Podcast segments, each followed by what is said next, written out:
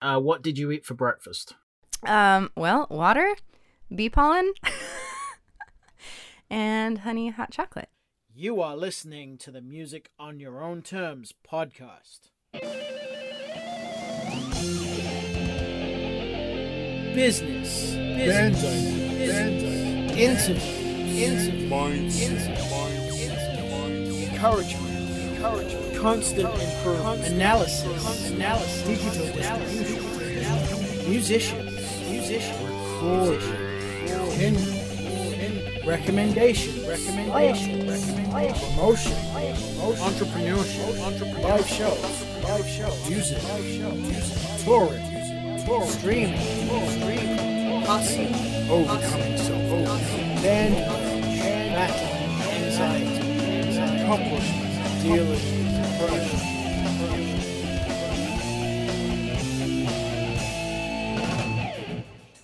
This episode is sponsored by the Skinny Armadillo Print Company, located in Fort Worth, Texas. You may remember I talked to Justin back in episode 5 about the merch industry and his passion for music and working with bands and artists. Do you need help with your merch? Skinny Armadillo specializes in quality apparel decoration, including screen printing, embroidery, design, digital on demand printing, web stores, fulfillment, and more. Contact Skinny Armadillo now to find out how you can grow your merch sales, discover the current printing technologies, or to get a quote. Call 817 546 1430 or visit theskinnyarmadillo.com. That's 817 546 1430 or visit theskinnyarmadillo.com. Make sure you stay up to date with the podcast by signing up to the mailing list at musiconyourownterms.com. There you will find show notes to every episode and links to other resources. Welcome to another episode of the Music on Your Own Terms podcast. As you'll hear, I'm talking with Ruthie Wild this time around, a cellist I met in Austin at the CD Baby Music Conference. Had a couple of technical difficulties this time around, and so we lost about seven or eight minutes of Ruthie's audio, but I decided to keep it in because I don't like deleting content.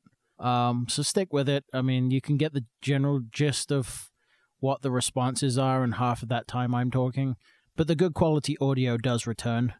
So the majority of the episode you can hear clearly. And with that, let's get going. Okay, welcome to uh, episode 24 of the Music on Your Own Terms podcast. Today I'm joined by Ruthie Wild, um, a cellist based in Arizona. Thanks uh, very much for taking the time to join me today. Oh, thank you. So let's get started. Uh, just give us a bit of background on what you do, um, you know, what, what you play, etc. So, as you said, I'm primarily a cellist. Um, I also sing and play around on other instruments in appropriate situations. but um, primarily right now, I um, freelance as a cellist. Um, I'm trained classically, so I do a lot of that. But um, but I also join singer songwriters, you know, for their own shows, and um, and I do a lot of teaching right now. So yeah, Awesome. Um, and do you, so you, um, you get a 100% of your living from music then? yes, Awesome. That's that's great to hear.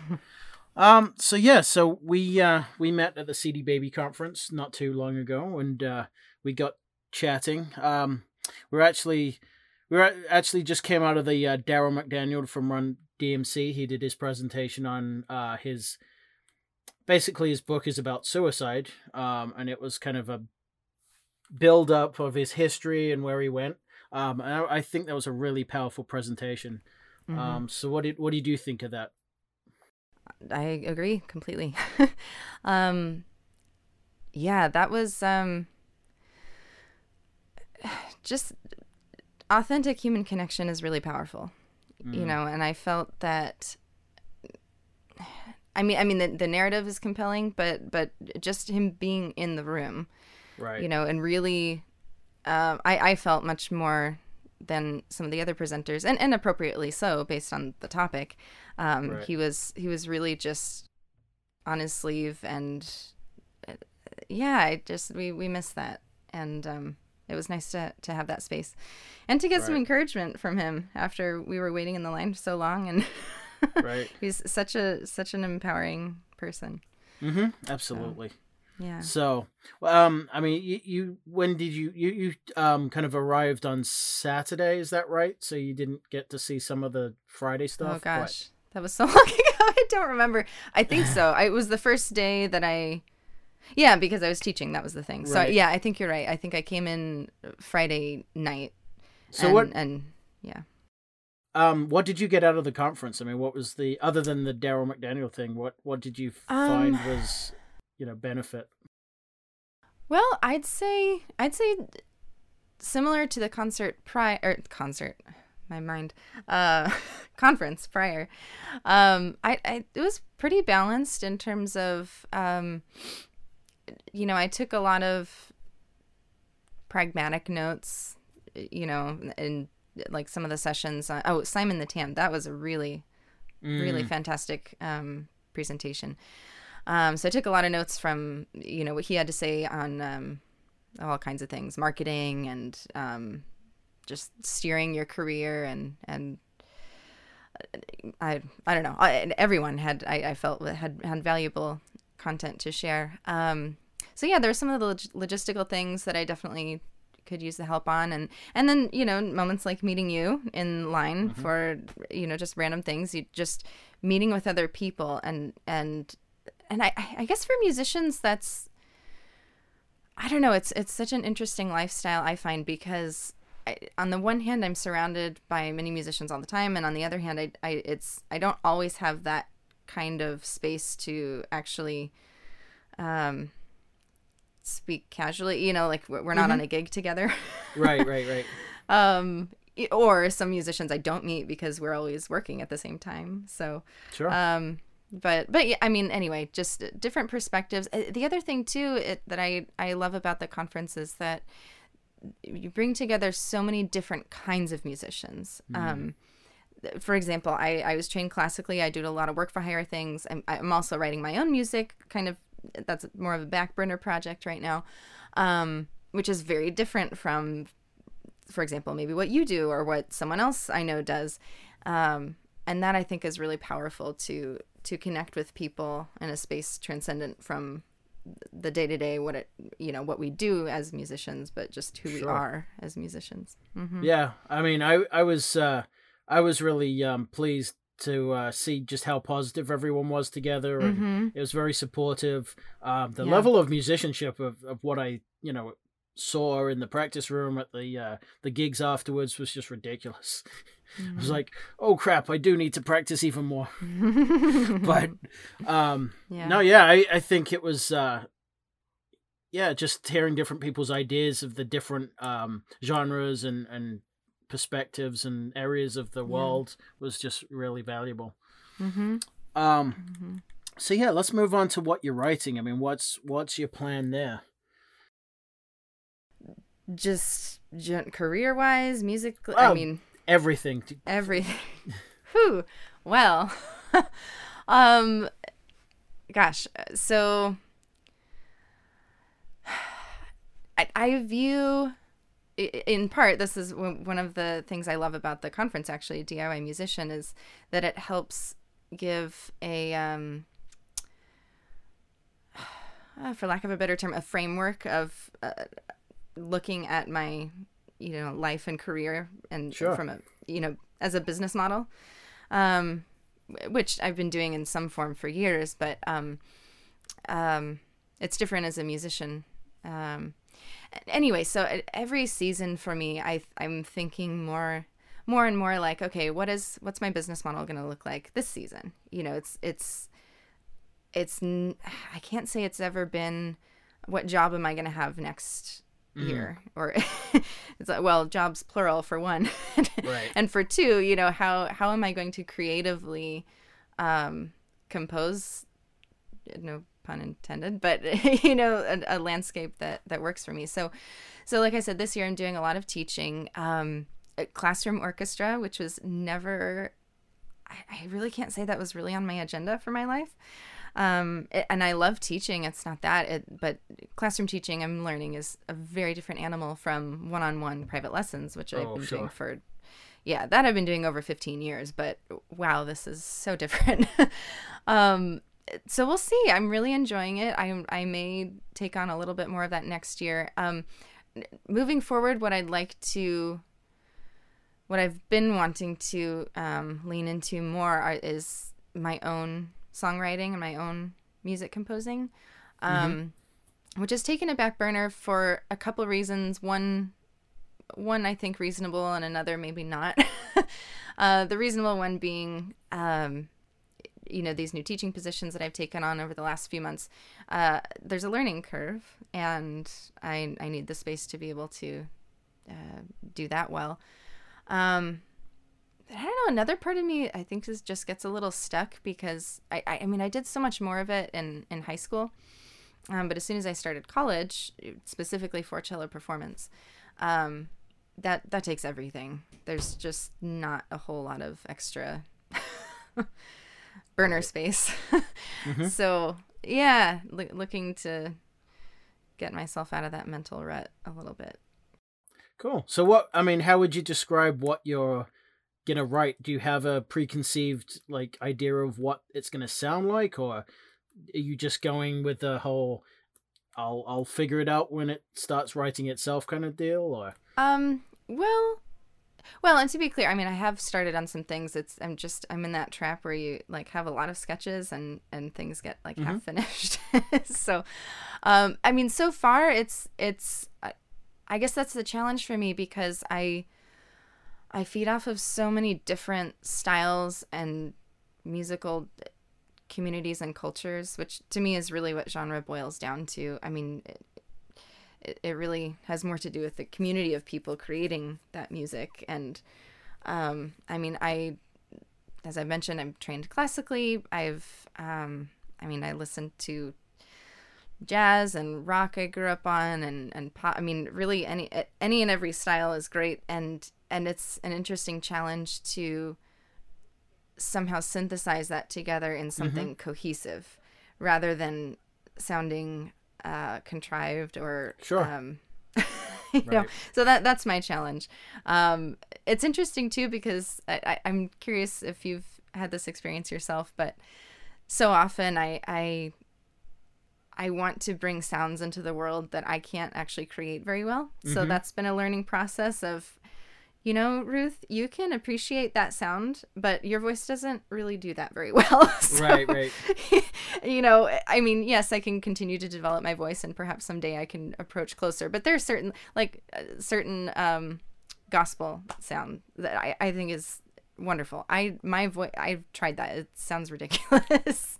you know, I just but that doesn't mean that I couldn't you know, produce something that that is still um, in alignment. It's just finding out where that is from my instrument and no one else can really figure that out for me. So, that's my that's my challenge. right, right. Yeah, I mean that's that's interesting because uh, as a guitar player, a, a lot of players kind of uh, are on that, you know, quest for tone, which is Mhm. always, you know, always an elusive thing, and it, you know, it, it boils down to a lot of, uh, you know, experimentation with effects and amps and stuff. But at the Mhm. end of the day, it's a lot of it's in your fingers, so you know people people's quest for tone ends up oh crap my fingers are the one the things that are making it sound that way regard regardless of what you know what Hmm. a- amps and stuff you go through so uh, yeah that's Huh. Yeah, that's interesting. I don't. I um. I mean, so as a cellist, uh, well, at so far, I should say, as a cellist, I've I'm mostly acoustic, Mhm. or, you know, or just, I mean, amplified perhaps, but not not processed. sure Um, so that's. I mean, I'm always. I'm, I just always oh it's always my fingers, um, Yeah. So I, I'm actually coming from the other end where I'm like, well, you know, at a certain point, I, I can explore with this whole other world of electronics. That's a new world for me. yeah i mean even any acoustic instrument i would imagine uh, you know does end up taking on the uh the tone of a person's personality you know the longer they end up playing you know, regard. I don't know if uh, classical music you're you're aiming for a specific timbre or timbre, um, you know, and but do I mean do you find that in an orchestra you you you know one cellist to another cellist or one violinist to another violinist. There are personality differences even though you're playing the same passages and stuff. Sure and and it's interesting you bring that up because i think that's uh, maybe not a unique challenge but i think that that challenge is um, definitely exemplified in classical tradition from my experience because on the yeah it's just different we have standard repertoire for mm-hmm. example and uh, there is i see great value and virtue in ha- having this um well having ideals they don't not everyone has to have the same um exact um vision for a piece but but I think there are there there is an element where we are all trying to figure out, you know, what is well, what is the the highest expression of this particular melody? Mm-hmm. And um, I don't think there's one answer, but I don't think there's unlimited answers either. Right. so it's yeah, and I, I think that's that's the um, the narrow. Um, I I think they're somewhat narrow parameters of how you can still be an individual artist but but hold integrity to you know a blueprint that that is kind of already predetermined sure i don't know if that made sense how i articulated that but yeah i mean um, I, I just i just my vision is that or my um, outside opinion i guess is that classical music as a um how it's interpreted probably is more um, restrictive, let's say, than somebody covering, you know, a rock music track some some way. Uh, you know, the the the lead guitar player may have more has infinite amount of freedom in how they interpret that thing if they're if they're not specifically going after a direct copy. Yeah, I think. I mean, I think it really to that. I think it really comes down to the individual musician. Mm-hmm. Um, and also to the level of sensitivity i mean of the performer but also the audience because sure. on, on, the one hand i mean i can i experience this frequently where i, I sure I, I know quote unquote this this piece you know i, I know the general structure and and how the melody goes but it it's a completely different experience mm. from listening to one group or one musician to another sure and and some of that i think is because then how you make it your own so to speak is it, it you're just it's more subtle you mm-hmm. know it has, it has, more to do with phrasing and tone and and things that admittedly you know several years ago i might not have picked up on right but i've you know my ear is more developed now, mm-hmm. thankfully, than it was. So sure. yeah, I, I do think that that has more to do with the how it's presented from the performer. Cool. Um, so let, let's dig into your past a little bit. How did you get involved in music in the first place? Hmm. Well, like total point of origin. Yeah. Uh take us back. well, when I was two, um, really, I I mean, since I was since I can remember, I mean, I've always just been singing and dancing around the house. My my actually while I think while my mom was pregnant, she was teaching private piano lessons at home. Mm-hmm. So, um, was that true? Yeah. And then I think by age two, um, my parents put me in Suzuki violin lessons. Um, so technically, that was my first instrument. um, I, I don't know if that lasted maybe a year or so. Um, uh, something about string instruments always, I, I don't know. I just gravitated toward. I, I, I do remember um, between the time of violin and cello, I picked up cello when I was seven. I would just nag my mom constantly mom when can i do strings when can i do strings and it was when i was in grade school we had to wait till third grade so um anyway that's when i picked up cello um gosh i i, I played in the public schools until well, the whole time I was there, but by high school, um, I really didn't have a clue. By the way, I like of what was going on. I, I didn't. I I, I feel like I've I sometimes feel like Forrest Gump in my journey, where it just like happened to be um, put into the right situations with the right people who mm-hmm. who knew how to help me. Um, so by high school, I was connected with a wonderful cello teacher um, who still teaches in town, Jamie Kellogg, and um, took private lessons in high school. Um, actually, that and that was after what did, was that middle school? I took guitar lessons, and then at some point drum lessons. Um, anyway, I was just always wanting to do everything music and anything I could get my hands on. Um, and then, it, and honestly, though, it, it actually, when it came time to, you know, senior year, figure out what, what am I going to do next year, it, it actually wasn't a 100% known that oh certainly i'm going to go for cello performance. Not because i didn't want to do that but it's because i also wanted to do all of these other things. Mm-hmm. um, and that's that's still kind of hard for me to, to choose but but ultimately it came down to okay well i want to do all these things but i can't not do music. Right. That that's that i can't that's not an option.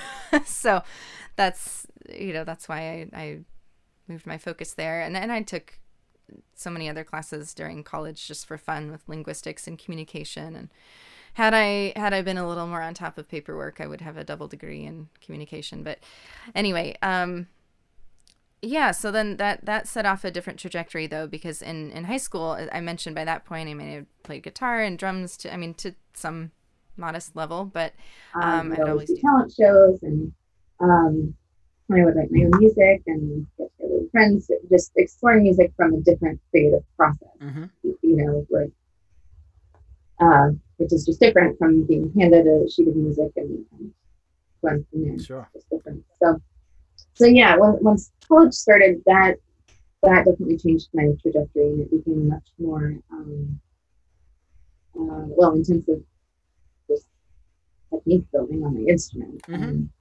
a lot of I mean, still to this day, most of the musicians that I meet who end up pursuing uh, music professionally, uh, it's in the classical realm, I mean, they've been taking private lessons since they were very small. Right. and for me, I, I, mean, yes, I've been playing music, but I, I was um, not only not taking private lessons, but again, like I told you, just kind of ignorant to that world. Mm-hmm. Um, I mean, I didn't know what a cello recital was until I got to college, which is, you know, pretty far behind many, many other students I was with. So, so that was kind of a challenge, feeling feeling like I didn't belong in a, in a sense. Um, and and yeah, then I graduated. What would that be? From I, I did my undergrad and straight into my master's, and I was it 2019? So that was six years ago. Um, and so ever since then, it's then it's like a whole new curriculum of figuring out how to make that work, right, working right. life work. so. no. I think I told you this at the conference. My little story about the cello is uh, the British equivalent of middle school. I went for a cello lesson, and the this the first lesson, and the teacher said, "Okay, I want you to uh, sing along with the piano." And I said I had a sore throat because I was too uncomfortable singing in a, in front of other people, and then I never went back. So I did I didn't start guitar until so I, I probably would have been what? I'm guessing around eight, nine at that point. So I wouldn't uh-huh. have picked up a guitar until eleven. Yeah. But I definitely had influence of my uh, my grandfather played piano. Um, yeah. And yeah. my dad had had a keyboard, like a synthesizer keyboard, just a regular keyboard, um, all the time trying to play. Uh, my dad has no rhythm though.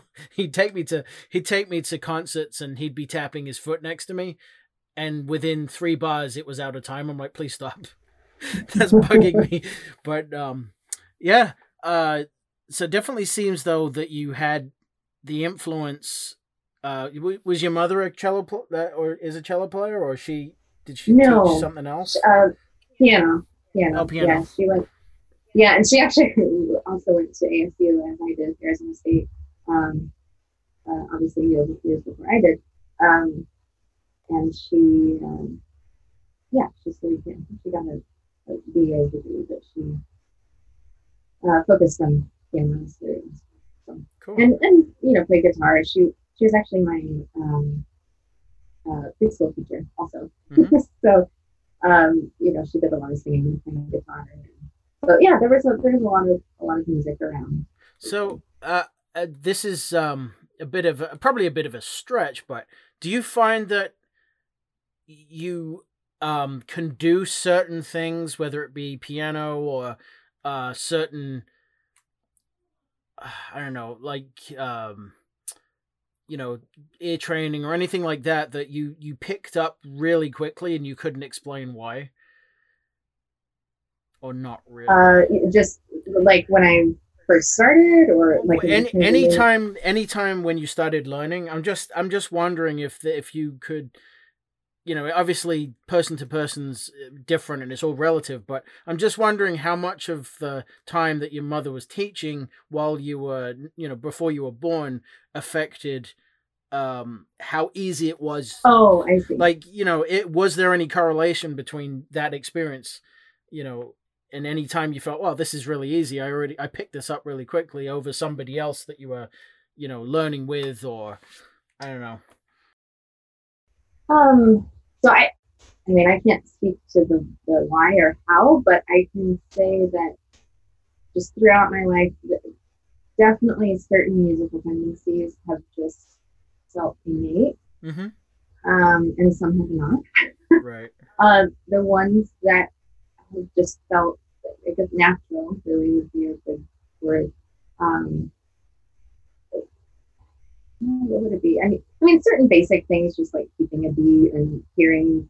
Yeah, I guess aural skills, hearing hearing the difference between chords and pitches, and which are things I wouldn't have even thought to mention. Except I, I, I do remember in middle school, I had a friend who, who also um, took guitar lessons. We had same teacher, and I I remember.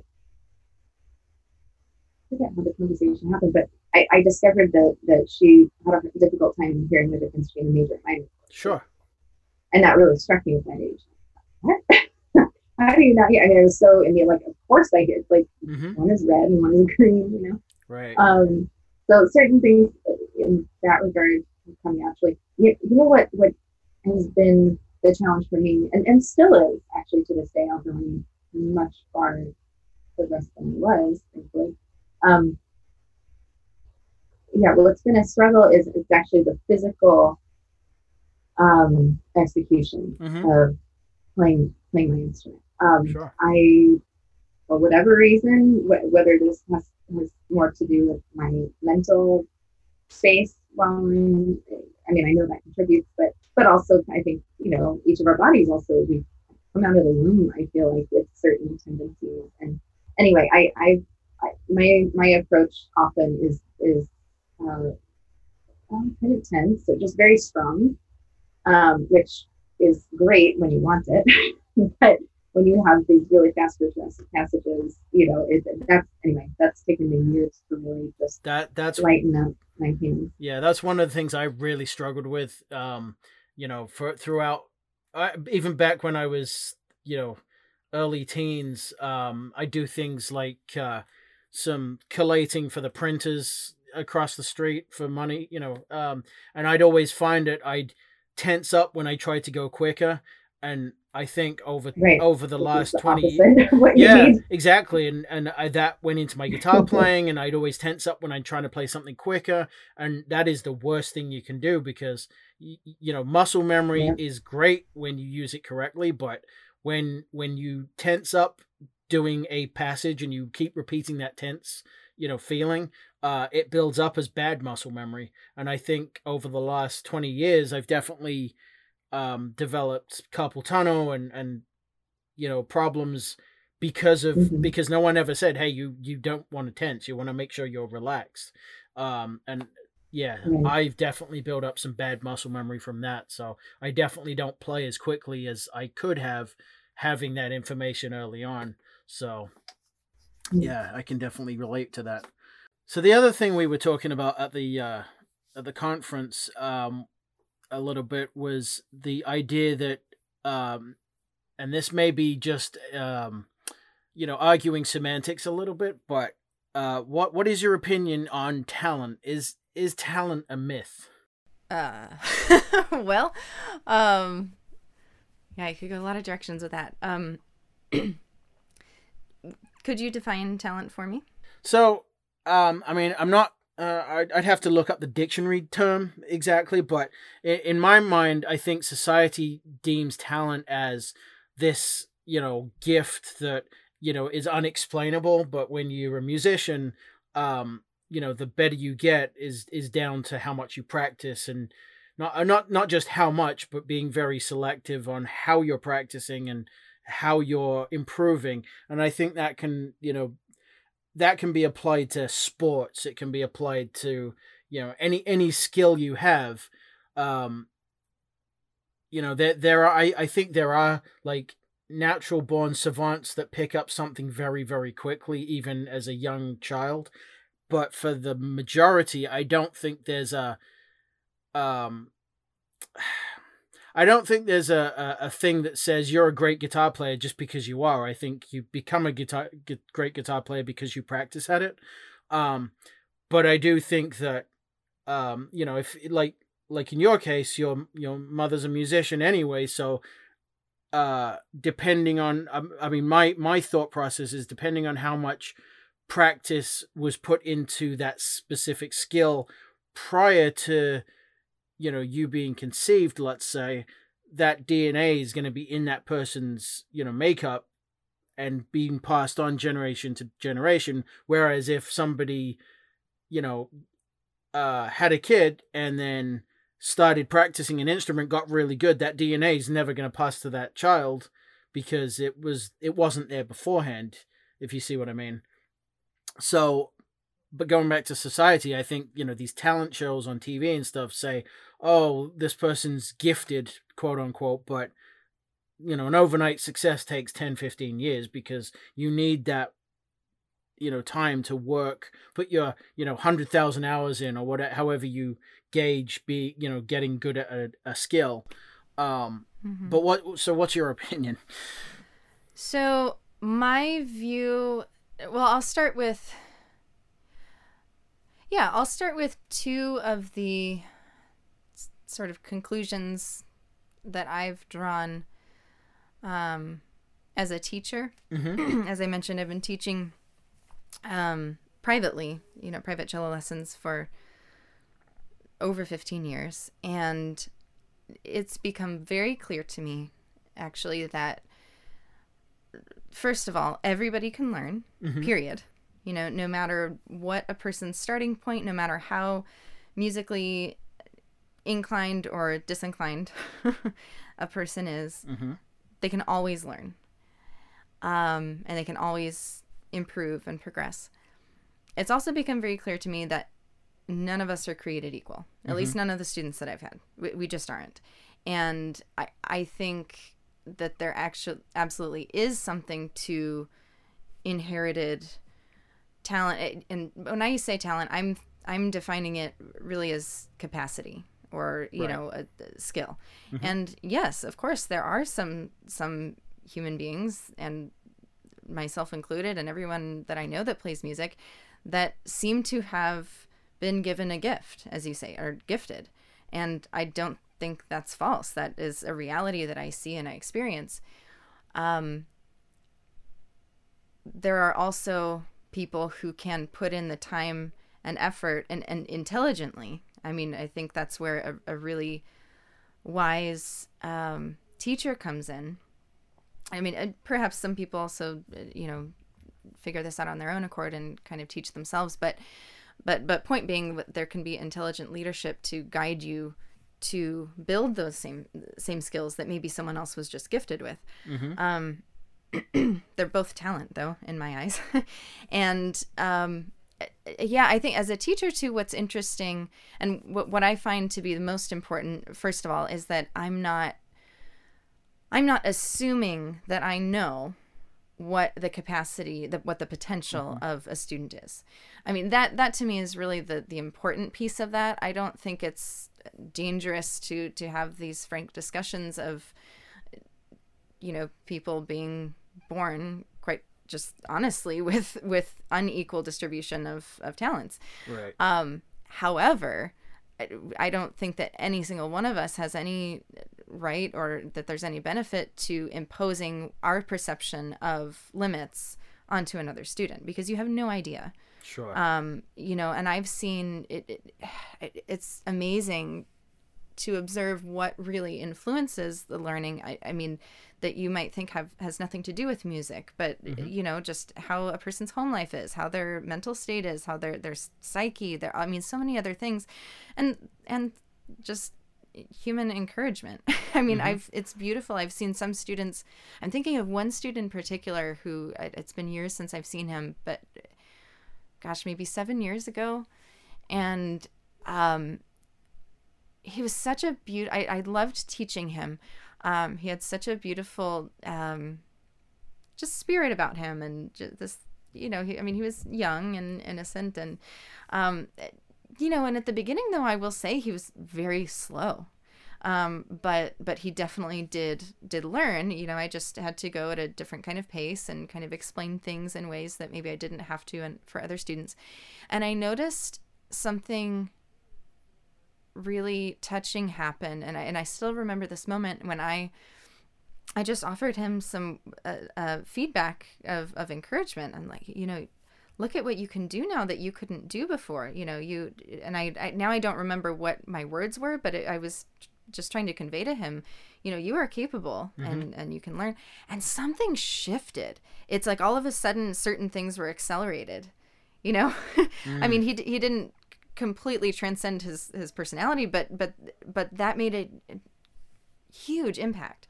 And so uh, you know and i remember that and it's just you know uh, yeah anyway so as a teacher i i it i feel like it's not my job to to know what that limit is but um anyway I, I guess it is important to me though to, to just be realistic about that though because I, I think it can also be dangerous when we when we tell uh, well adults too or kids you know you can do anything you want. Right. and i to to uh, it just depends on how you're defining that you know because in, a- in a sense i mean sure i think certainly we can all do we we all have um the potential and capacity to leave lead fulfilling lives and to accomplish wonderful great things. Exactly what that is we may not even know for ourselves. Um and I, I say that because I I was given some of that you know as a kid. And and it it it was kind of hard to learn that okay well yes I'm still capable but it, you know it's it's not quite so easy as just will it into Right, right. place you know there. Absolutely. yeah. It's, it's it's a tricky tricky topic though. I yeah. I feel like I went on a tangent. I don't remember now. That's great. Yeah, I was. oh talent that's what it was Yeah, I mean, um, I was going to ask you what your ethos as a teacher was. Um, I don't know if there's Mhm. any any other. Uh, I mean, that answers it pretty well. But is there any other uh, things as a teacher that you've seen or that you practice? You know, in terms of uh, what you definitely do or what you definitely don't do. Um, well, I can tell you the philosophy that I'm striving to uh, integrate. I can't say that I I have 100% mastered this because I still sometimes fall back into old learned patterns of thinking, but um, I am a firm believer or supporter of the the framework that as teacher i don't even like that term to be honest but but the, you know it's not our job to be this this full cup of water that we are just filling into other people's you know empty cups of water that you know we have something that we're Right. i mean sure some things we we have you know we just pass on perhaps in that manner but i feel that really the the greater um structure that that's in place is you know there's a path um and we're we're trying to help guide someone else along walking that path. And and you know they may meander they may veer but it, it's it's really and it's and it's not that we have it all figured out. It's just that maybe we're a few steps ahead really. Mm-hmm. um and uh, for me that's that's been the teachers that know that perhaps i guess humility you know that i can sense some humility mm-hmm. in them the, those have been the most impactful and and actually that one of my um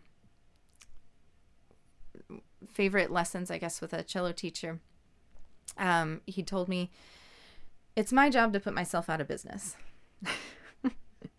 and yeah. I, I I had never put it in those words, but I'm like, yes, I completely agree. you know, um, right, right. Because you should be equipping people to be self-sufficient, and I mean, to the appropriate mm-hmm. sense, we always need each other to to help guide. But, um, but yeah, I'd say, and and actually another, um, there's another uh, yoga teacher that I had the opportunity to um, have a session with at one point, and he he how did he describe it? I think he did use the the tour guide analogy. He said, you know, it's our, our job as as yoga instructors. We're not. Um, I don't think he used the the cup analogy, but he was basically saying we're not that. You know, it's just that we've mm-hmm. we've been to this place before, up this mountain, you know, over these obstacles, and now it's our turn to come back and take someone's hand and just lead them the same way. Doesn't mean that they're going to use the exact same footing that as you are, but but you know, first of all, you know it can be done, so you offer that encouragement to them, and and you just do your best to help. And and I mean, I'll just add, remind yourself that it's it's not your job to walk for them, though. Um, Right, right. It's and I I have no desire to do that. you know, if someone's not willing, then mm-hmm. I respect your you know, then I just back off and Right, right. Yeah, it's a great analogy. Yeah. All right. Um so going to the big questions that I I ask everyone, um could you talk about a setback or a, a major negative event in your life that um that happened you you, you know maybe something that you learned hmm. something from? Hmm. I have lots of those. Um i mean any rejection is always hard. Um you know i mean i've experienced that. I mean certainly more than once mm-hmm. auditioning for whether it's a school or an orchestra or a anything and and you don't get it. Um you know, it's been interesting. I know that's not, I'm not giving a specific example on that topic, but as I'm, you know, progressing just, just a few years enough to be on the other side where, um, for example, you know, last month I sat on a committee, um, an audition committee for the an orchestra that I play with, and I got to be on the other side listening to candidates um, mm. behind a screen and and making notes and then participating in discussion afterward and um, that for example is is just one of the ways that I'm I'm able to gain insight into that process and put my own uh, failures or rejection into perspective that um, mm. I mean, yes, some of the failures I have just straight up are failure, you know, something that I tried to execute and I failed at that execution and that's you know there there are things to be gained from that. But you know there's also quote unquote failures or rejections that I've had that that really I, I don't even view as failures anymore. They're just they're instances where you know I I to put it in business terms I I gave a, a value proposition. It wasn't what you know my audience or that committee whatever we're, we're looking for doesn't mean that it was bad. It right. just it, it wasn't the right fit. And right. it, it has taken me some time to gain what i feel is is a more healthier attitude that um mm-hmm. you know we're all our own niche market. We just are. Um and that's okay. Um cool. yeah. Um I'm trying to think of anything specific though.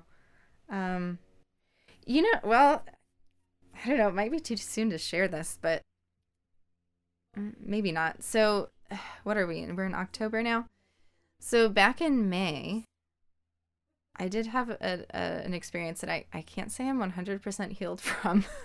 um, I had invited someone to a show, um, kind of an informal show, which I, I was using to uh, I don't know, really as as kind of a laboratory for myself, to be honest. As I'm as Sure. I'm, uh, you know, I I've already sort of created and established myself on some level in the classical world, wo- work for hire. But again, I this you know writing my own music and performing as my own you know personal artist brand is something that I is really important to me.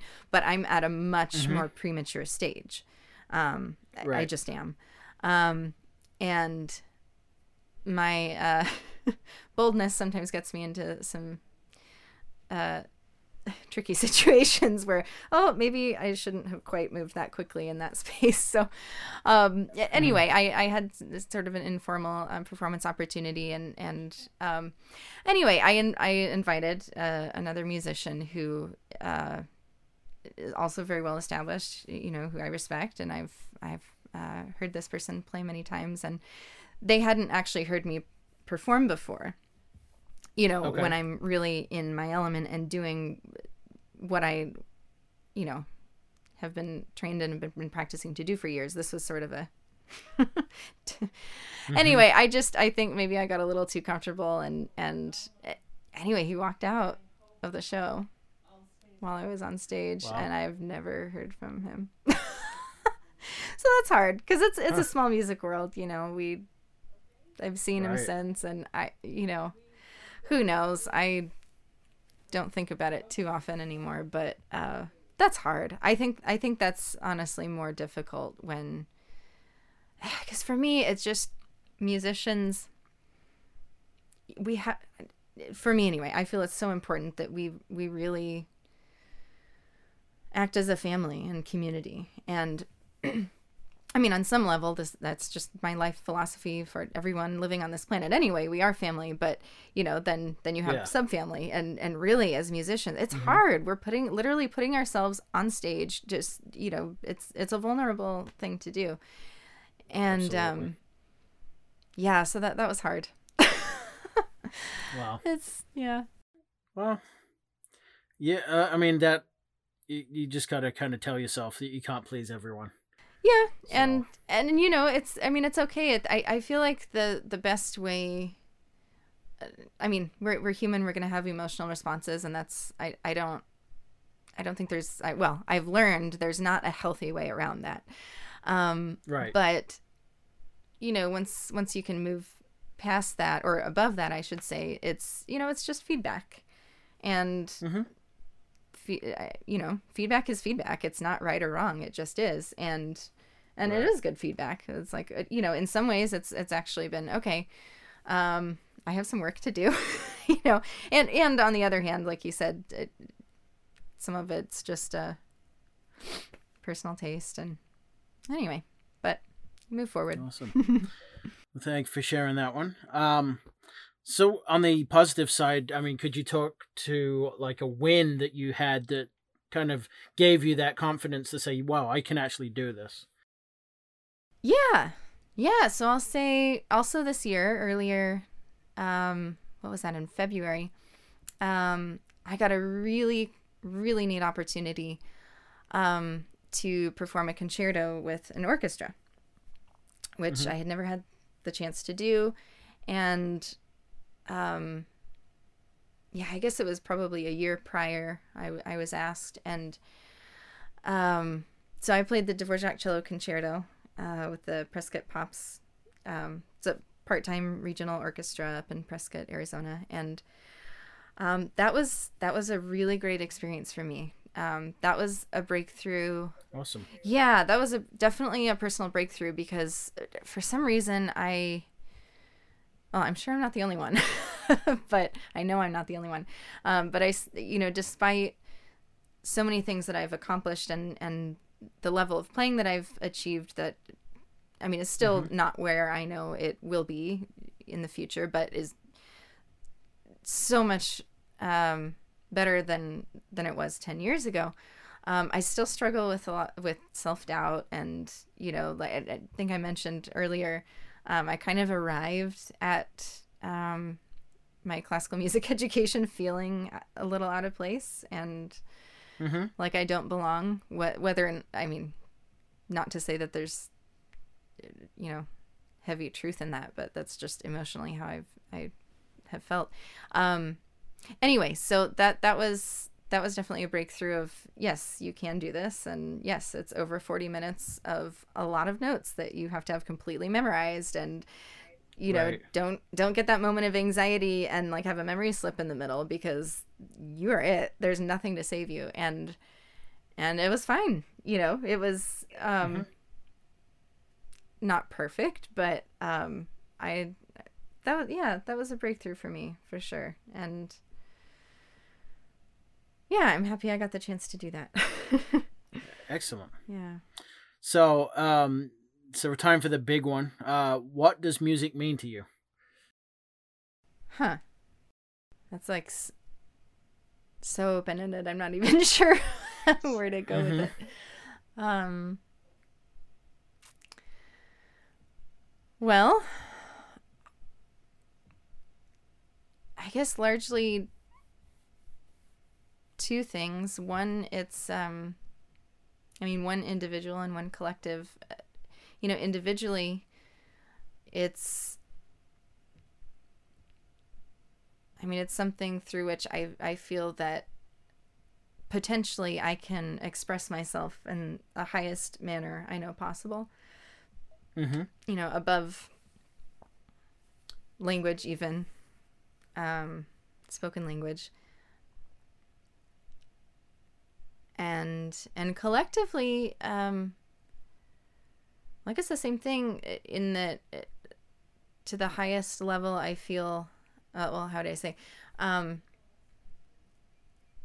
I feel like some of the the most transcendent spaces that I've shared with with uh, with groups of people has been in a musical context. Um whether we're playing together certainly or or just in a in a concert setting. Um because it taps into something um just so above our animalistic tendencies but, and even human tendencies I, f- I feel Uh, there's Right. just something so transcendent from that that um, i mean to me I, I would use the word spiritually that I, I mean really the spirit of music you know whatever whatever that is in a certain space um, and i think that's really beautiful that um, Mm-hmm. That we have those opportunities and that that to me really is the most fulfilling part um, of, of my performing um, is being a part of live performances where Mm-hmm. I really get to share and connect with people that way and and particularly when when we get the opportunity afterward a reception or or after party whatever it is um where you get to um I don't know just just see how that changes human connection after Mm-hmm. after being in that space together Awesome. yeah Well, cool. If people wanted to get in touch with you or find out more about what you do, um, where can they find you? So, um, Instagram and Facebook, uh, Ruthie Wilde Music. Um, Wild has an E at the end. And also ruthiewilde.com. Um, Awesome. yeah. so at some point I'll have some of my own personally recorded music out there, but right now I just like to share um, neat live performances I'm involved with and of other people. Oh, like for anyone listening, am I allowed to plug an event?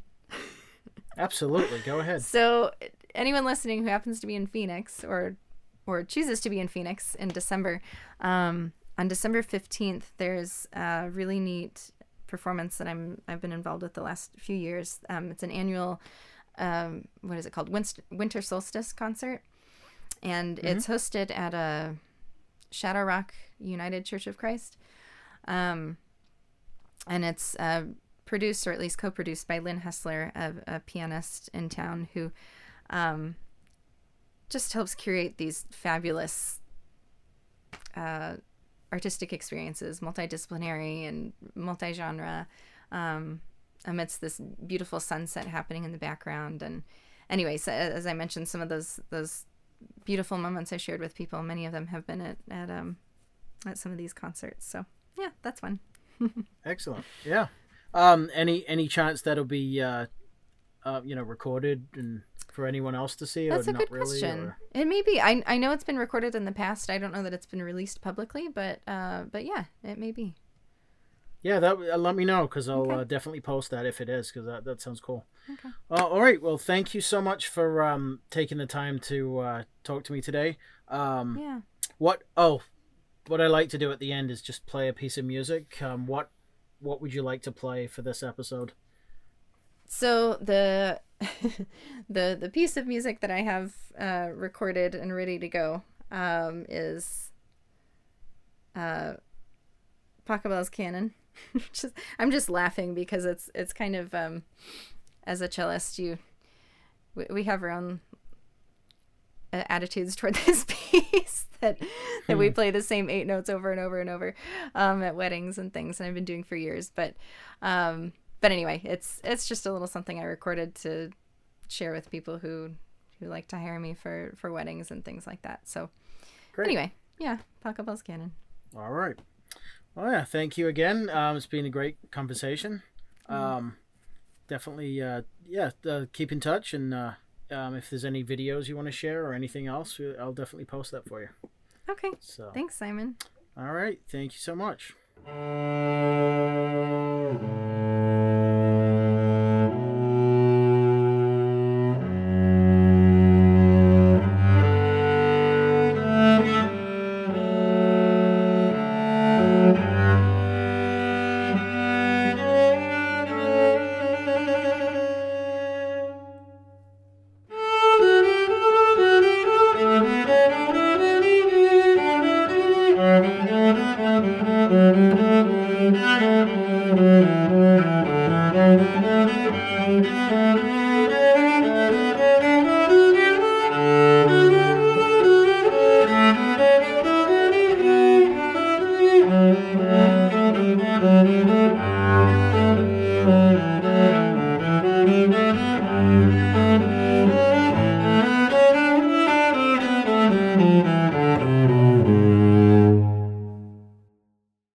Thanks again to Ruthie for taking the time to talk to me.